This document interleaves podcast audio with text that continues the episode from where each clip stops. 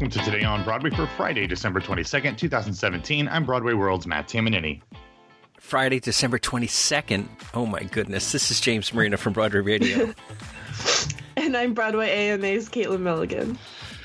Folks, this is the last episode of Today on Broadway for 2017. We have uh, James yesterday went back and counted all of the podcast episodes that we've done up to this point this year. And this is number 361 for 2017.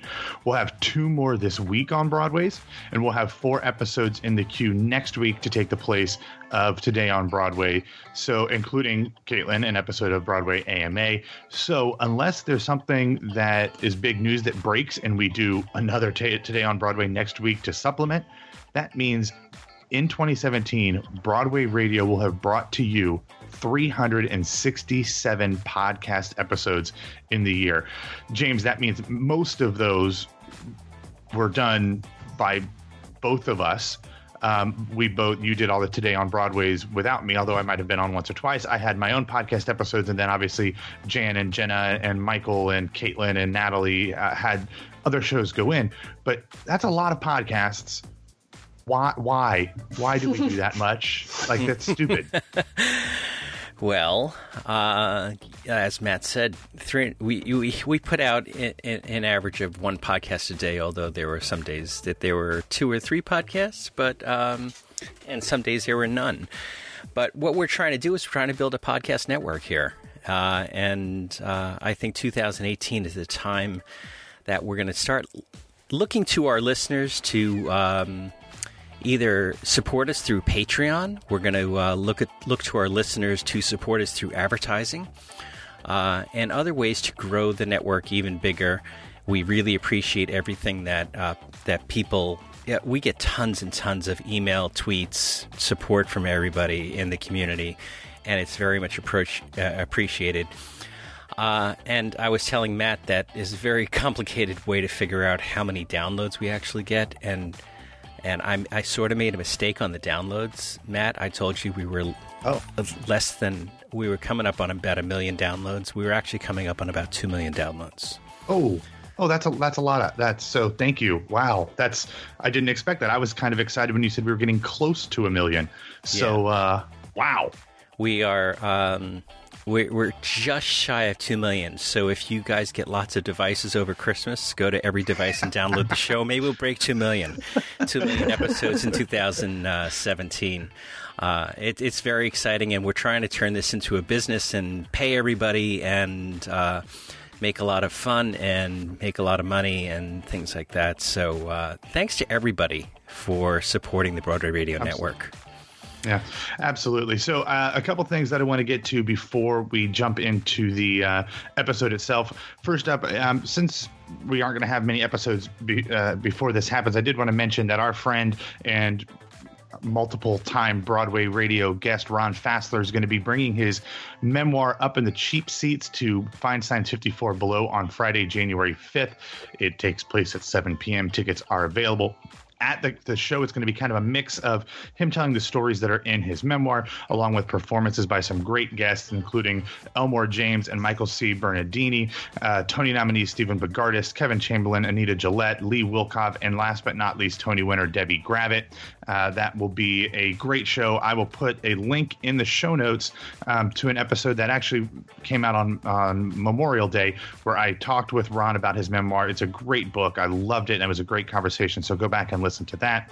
And then James, we have a new episode of Class Notes coming out yesterday slash today.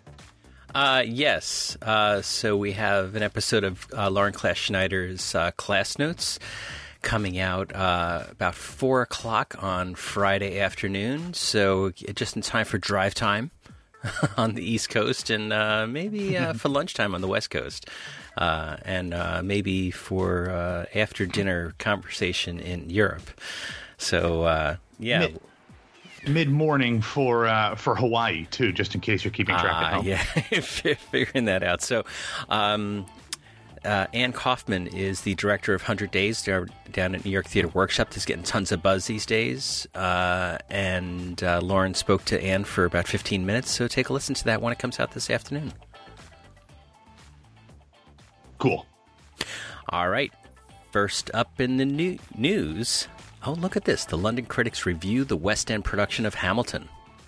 Yes, uh, two nights ago or now, whatever, I, with all of the time differences yeah. and recording on different days, it's a little confusing to me, and I'm not very bright, especially at seven o'clock in the morning. But Hamilton opened at the West End's Victoria uh, uh, Victoria Palace Theater, and needless to say, there was a little bit of trepidation as to how the show would translate from an American audience, which clearly loves it, to a British audience, which would obviously have a slightly different perspective on the founding fathers of the United States of America the show stars um, a, a almost a completely British cast, and and I think that's one of the things that really endeared it to a lot of the people that are going. We're going to talk about their reviews here in a second, but it stars Jamael Westman as Alexander Hamilton, and a whole slew of folks we'll talk about here in a second. But needless to say, most of the theater people over there enjoyed it a lot. Time Out London's Andrzej Lukowski gave the show five out of five stars and wrote, quote, uh, if there were worries a Brit cast might struggle, they're unfounded. Relative newcomer Jamael Westman is a revelation in the title role. He can rap like a machine gun, sing like a dream, and being both young and prodigiously tall, he perfectly channels Hamilton's gauchousness as the socially inept but relentlessly driven immigrant sets up trying to liberate and reform America with feather ruffling vigor. Pitched against him is, is silky smooth Giles Terera as Hamilton's mentor and nemesis Aaron Burr, a smart, inscrutable career politician increasingly dismayed by the success of Hamilton's unconventional methods. There's a touch of Mozart and Salieri in their relationship, but one of the strengths of Hamilton is that it's a rare musical that acknowledges real life is more complicated than heroes and villains. We see that Hamilton, I love this, is a bit of a dick. And we know Burr is hardly evil. In fact, guys, this is not the only review that mentions Mozart and Salieri. Uh, that seems to be a theme among a lot of the British critics that picked up on that. Um, uh, Dominic Cavendish of the Telegraph wrote, "quote Lock up your doubters. I have to report that it really is as good as you've been told. Can you quibble that it's a bit too cold, a bit too clever, and a bit too crammed with ex- ex- exposition? Perhaps, but it displays an artistic sophistication that makes most of its British counterparts look like they're mumbling into their shoes in comparison. On stage, it sounds, first off, amazing. Studio recording levels of clarity. A bullet hail of words comes our way, witty, lacerating, compact, and playful. Thanks to director Thomas Kail, his team, and the mainly British cast across the board superlative, you barely miss a syllable and you'll be spoilt. That's S P O I L T, by the way, for choice as to what to come out humming. However, believe it or not, there were a few reviews that weren't wholly positive. Paul Taylor of The Independent wrote, quote, if I sometimes wanted the piece to go further, why not an African American woman as George Washington? This is doubtless just a tribute to the show's instigative powers of suggestion. Towards the end, though, for my taste, it starts to, ta- to tackle its serious developments with a sol- a solemnity that is faintly risible. The death in a duel of Hamilton's son, the fallout from the sex scandal, Rachelle Ann Go overacts the role of his wife Eliza, the preoccupation with the eyes of history and with legacy, those are weighty subjects, true, but the show begins to feel as if it's a little in awe of itself in the way it deals with them. I felt to musings what revivals of Hamilton might be like in years to come when it is not such an institution and directors have more latitude. That's funny because this this production is never going to close, so there aren't going to be any revivals. But anyway, um, in whole, I think the reviews were about as good as you could possibly imagine for a production on uh, that side of the Atlantic. And many of them pointed out the performance of Michael Gibson as the king. Quentin Letts of the Daily Mail said, quote, apart from Mr. Westman, the star of the show is Michael Gibson as a pleasingly puddingish caddy George III. I, I, don't know that I've ever seen anyone described as puddingish, but I guess that's a very British thing.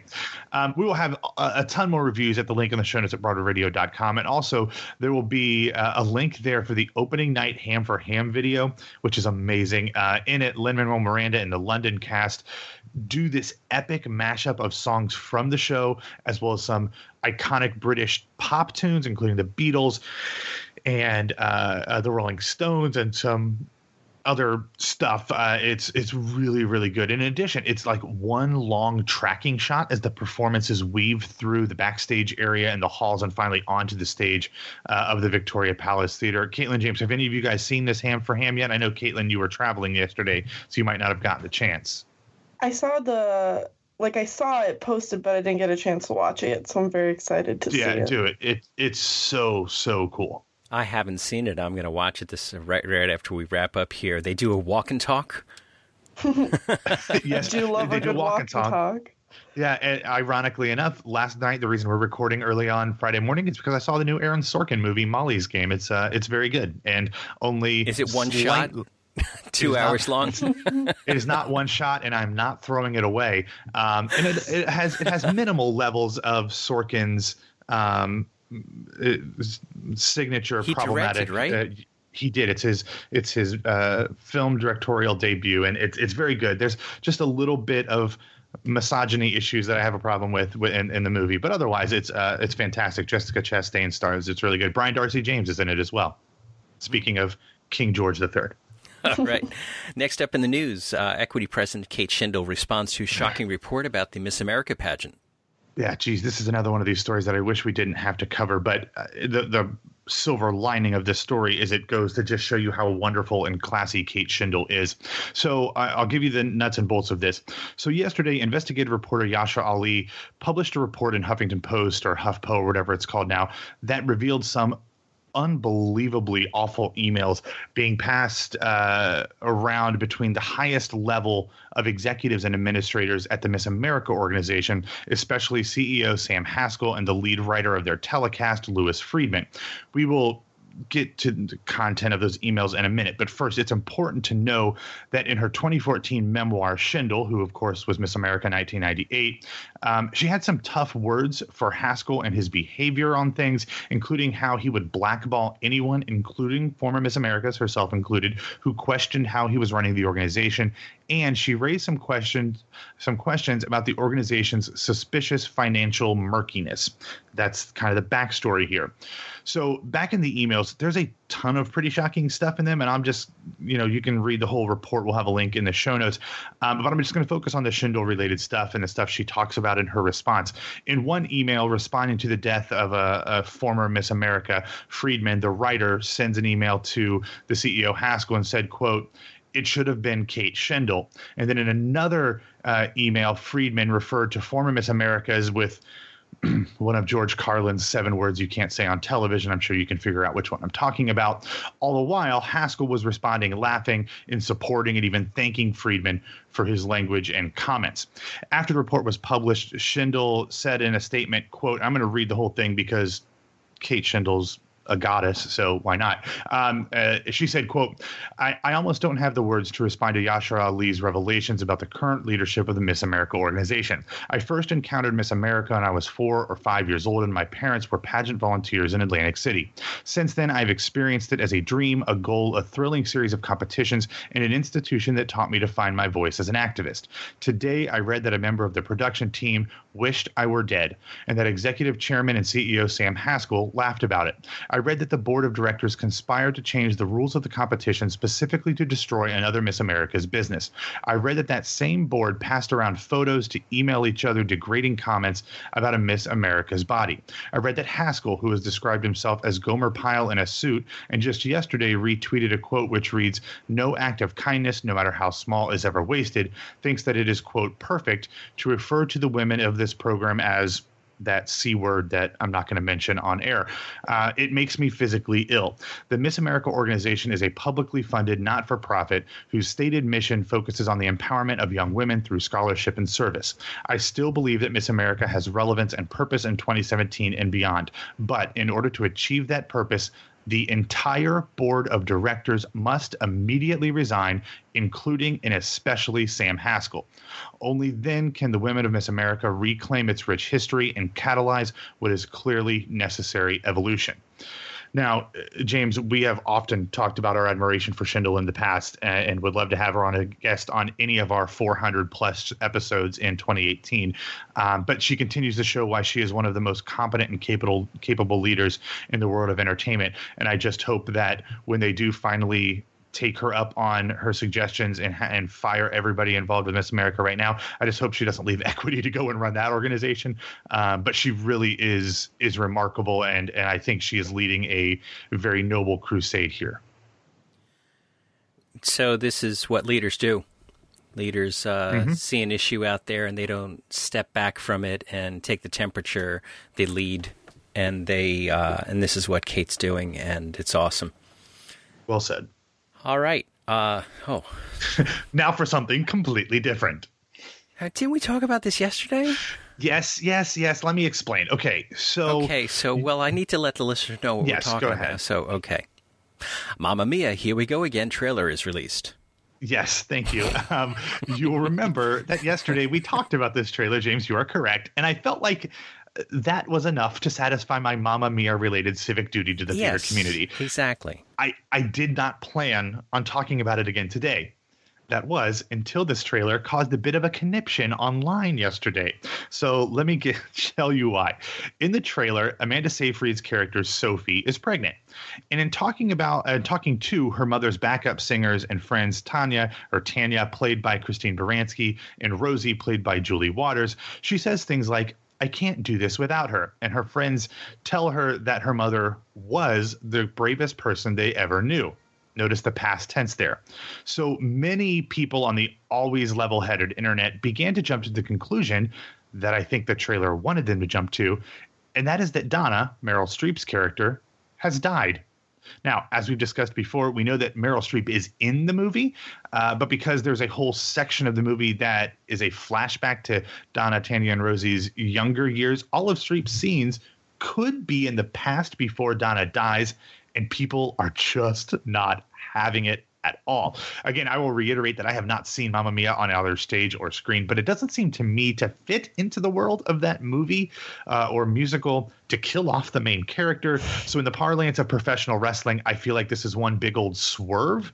Um, now, Caitlin, you have a degree in some sort of movie video production type thing, and you've worked on movie, TV, and commercial sets before. So, you tell me, as the expert in this field. It seems to me like it would be a pretty good idea to set up an audience for something in the trailer that you know they wouldn't like but would get them buzzing only to have the movie drag it out a little bit before revealing that reality wasn't what you thought do you think that that's a possibility even a likelihood in this Mamma Mia cinematic universe honestly, as someone who you know has some kind of knowledge of film and then also has seen Mamma Mia, I don't put it past them, um, because to me there really is no like. It's just a it's a vehicle to sing ABBA songs, so they'll do exactly they're gonna kill off Mer- Meryl Streep But like Come I could on. see them doing it if there was like some ABBA song that fits that moment to that. because that's really all the movie is about. But then, but then, if you kill off Meryl Streep, how are you going to bring her back in the third movie? Oh gosh, I don't Oh, know. oh, stop Why it right have- now. You did not just say third movie. You, did can't not. do two. You can't do two if you're not going to complete the trilogy. What? That's like what would Rocky. Star Wars. You know. What would Star Wars? Oh God, what would Star Wars have been if they stopped after The Empire Strikes Back? I mean, It would have been number four, well, five. oh, who, who knows? Maybe Back. this is maybe technically Mamma Mia, Here We Go Again is actually number five in the uh, in in the expanded Mamma Mia universe. Okay, everybody put a tinfoil hat on. Put a tinfoil hat on right now because we're going to go deep into this. Ready? Here, Maybe this whole thing is a marketing effort uh, for Death Becomes Her, the musical. could be. Because Could be. Meryl I was, Streep. Death yeah, I, I, she was in the movie. I, I think that they need to expand this universe to somehow include Kristina and Chess, so that somehow Hmm. Donna, she's not dead. She's actually going and doing some production of Chess somewhere, and that's why uh, she's not there, and that's what they're talking about. And then the next movie, they can do a filmed version of Chess starring Meryl Streep. There, Did you know? solved. Did you know? Did you know that Florence in Chess is Anastasia's great granddaughter? Stop it. Stop. Stop. Oh my god! You know the only thing is, is that if Donna Meryl Streep's character in Mamma Mia is dead, then she's the lucky one, so we don't have to talk about this Oh. again. okay, yeah, a little harsh, but that's fine. It's the holidays, James. Have a heart. Uh, I still have a couple days. Oh, I gotta yeah, start okay, well- shopping.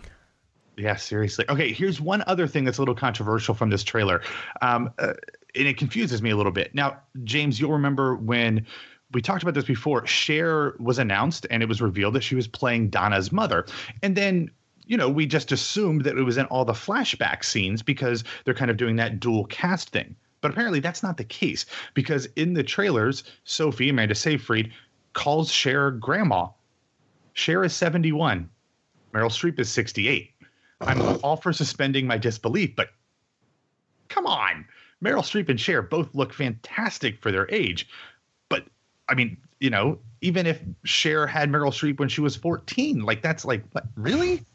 I don't know, man. I guess, but like like That's- Caitlin said, it's That's it's a- Mamma a Mia mo- for you. yeah, that's a, it's a movie designed to sing ABBA, ABBA songs. So ABBA, ABBA, whatever. People made fun of me last time I said it, but uh, okay, whatever. People made fun of you.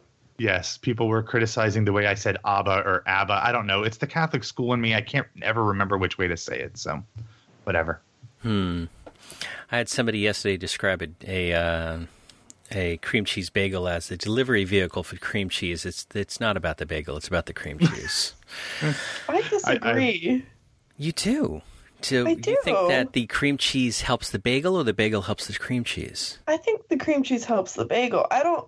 I've never understood why they put so much cream cheese on a bagel that I have to like scoop it off and then like You know reapply why? it myself. Because it justifies the price of it. I guess. You know, I don't, I don't they're like, like I don't like cream cheese. What? he he's given up he's given up caffeine and he hasn't had a diet coke he's been cranky This All right, let's finish up this news we can get. okay noah galvin and laura dreyfuss perform for buzzfeed Yes, yesterday, uh, Dear Evan Hansen released kind of a blurry cell phone video, but it's really cool because it's uh, the show stars performing at an event for BuzzFeed. Apparently, they sang a couple songs, but the video that we have is of them singing "Only Us." And I know a lot of people are interested in in this and trying to figure out how Galvin sounds in the role because they are so uh, accustomed to hearing Ben Platt in this role that bringing in someone else, especially someone who's not known as a singer necessarily, that they're really kind of curious about how he sounds. We saw we heard him in the Thanksgiving parade, but this is obviously the full version of Only Us. The performance is not what I would call stage level energy, um, but it's still cool to hear and see. And also, I just wanted to mention that uh, this is probably one, of, if not my favorite song in the show, one of the top two. Um, and my favorite moment in the entire cast album uh, is in this song, and it's not really even anything that's sung. Uh, at one point, Evan sings the line, I never thought there'd be someone uh, like you who would want me. And Zilwer replies with this giggly, awkward, well, and for some reason, I just love that. I've loved it since the first time. I love the way that Dreyfuss delivers it. So it's kind of cool to see this. I mean, I saw the show, but um, it's kind of nice to kind of see how she does this. It's not important, but I thought I'd mention it.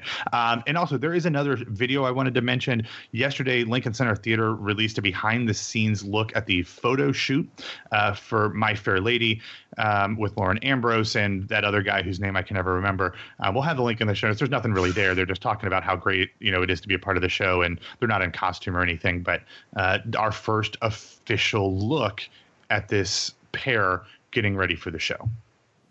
uh, you mentioned that the uh, buzzfeed had a uh, blurry cell phone video it must be uh, all those cuts over at buzzfeed this, this, this, the video came from Dear Evan Hansen, so I think they were performing, and just someone from the PR staff. Yeah, the, no, the, yeah, the marketing team just took the video. I could noah galvin and laura dreyfuss come to buzzfeed and you'll never guess what happened next the nine things that happened when they were there. yeah, exactly. we can repurpose this for seven other stories. All right, Caitlin, take us out of 2017 on Today on Broadway. Caitlin's on stage segment. That is uh that's some big shoes right there. Um yeah. So with 2017 closing, we have a couple of holiday shows and a New Year's Eve celebration to get us out of 2017 and into a 2018 off the stage. So let's start. The holiday classic The Nutcracker is back in movie theaters beginning yesterday. And so they will be screening over the course of the next couple weeks and it is the latest offering from the Royal Opera House's cinema series. So if anyone is a big Nutcracker fan, enjoys that for the holidays, um, definitely be sure to see that in theaters and check your local theater times. I've actually never seen the Nutcracker. I feel like with that new, I know, I know it's. My family's never been like a big ballet dance family, so I feel like we just like never really um, cared about that. Right. But with the new Disney movie coming out, I kind of want to see an original production so that I can understand the movie better since I will see it because it is Disney. um, I know. I'm a slave and I'm proud of it. but uh, continuing in the holiday tradition, um, Michael Feinstein continues his two week long 54 Below residency performing Christmas Crooners. His shows are every night at 5.15 through December 30th, including a special 5 p.m. Christmas Day performance. So if anyone in New York wants to spend their Christmas night with some tunes at 54 Below, there's something that you have to go to. And then tonight and tomorrow at 54 Below, Norm Lewis concludes his Santa Baby holiday shows. His guests tonight are Bobby Lewis and Anne Marie Malazzo from Once on This Island, where you can soon be able to see Norm. And tomorrow, his guests are Bobby Conte Thornton from A Bronx Tale and Julie James from Sweeney Todd. Also performing tonight and tomorrow is Alan Cumming at Joe's Pub at the Public with his show Alan Cumming Sings Sappy Songs. Both shows are at 7 p.m. And I, for one, wish I knew what sappy songs he'll be singing because I'm not going to be able to see him because I'm back home in Florida and not in New York. And I love Alan Cumming, and sappy songs are great. So I Well- want to know what. Well, I I think I mean that's that's the name of one of his album as Alan Yeah, Cummings well, I was just- sappy songs, and he's been he's been on this week on Broadway to talk about it, right? Yeah, we interviewed Alan uh, about Sappy Songs the his, when he debuted it here in New York. Uh, I guess about a year or so ago. I, I guess At maybe, least. maybe a little bit more than a year. But he sings his Sappy Songs from his CD. Uh, so uh, it- we should throw a link to that in the show notes. Uh, Yeah, on I guess. I missed that last year. Yeah. When it, oh. I I think it was you were more getting than ready to graduate. I Yeah, you were getting wow. ready to you graduate were like at the junior junior prom or something like that. Oh, it was it was it was Whoa. February February twenty eighth of twenty sixteen actually. Yeah, oh, so Oh, almost wow. two years coming up. Yeah. Yeah. And I remember, I, I knew I remembered it because I was on that episode of Today on or on this week on Broadway. So there you go. Get that. Anyway, show notes. Check it out.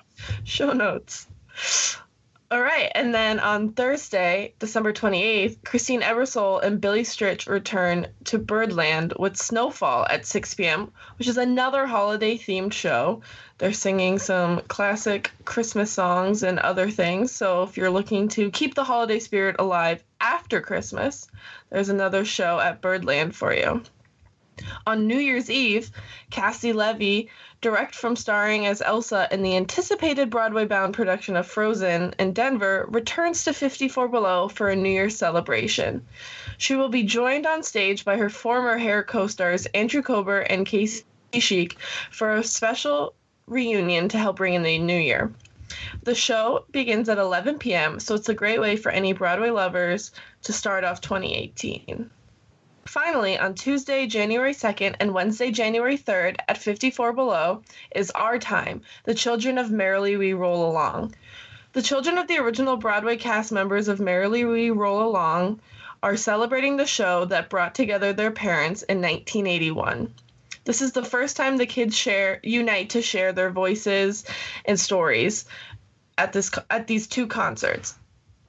Casting for the 8:45 p.m. shows have yet to be announced and they will be soon. And I just thought this was really cool that they're bringing together the kids of um, an original um, production of Merrily We Roll Yeah. Along. I've never heard anything like this before where they get the kids of the original cast, not the original cast. So I guess maybe there's a special story there that would be worth seeing. Yeah, seeing. that's very cool. It's like an Yeah. Os- Osmond special. Is it bad that like I don't really know why that's funny? I don't know why that's funny either. so-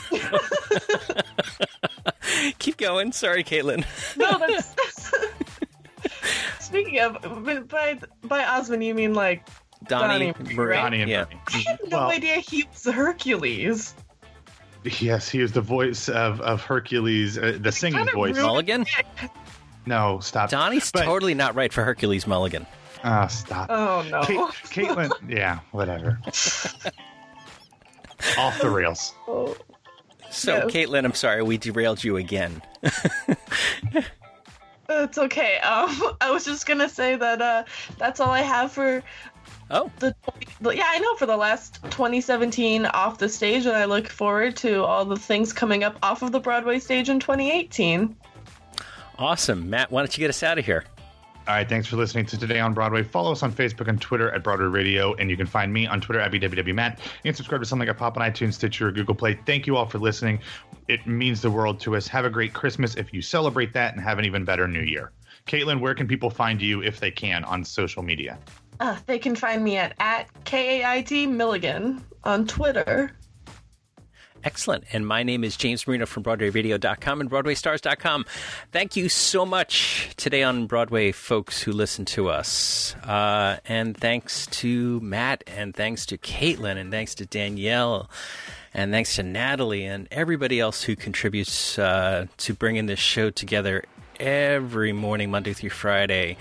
Uh, where, yeah, every morning. so, um, we'll be back with. Uh, uh, are we coming back on the second or the third, or do, do we have? I don't know. We haven't talked about it. I would I would think the second will be will be fine. That's a Tuesday. We can do that unless you have big plans on the the the evening of the first. No. So we'll be back on Tuesday, January second, two thousand eighteen, and we'll speak to you then.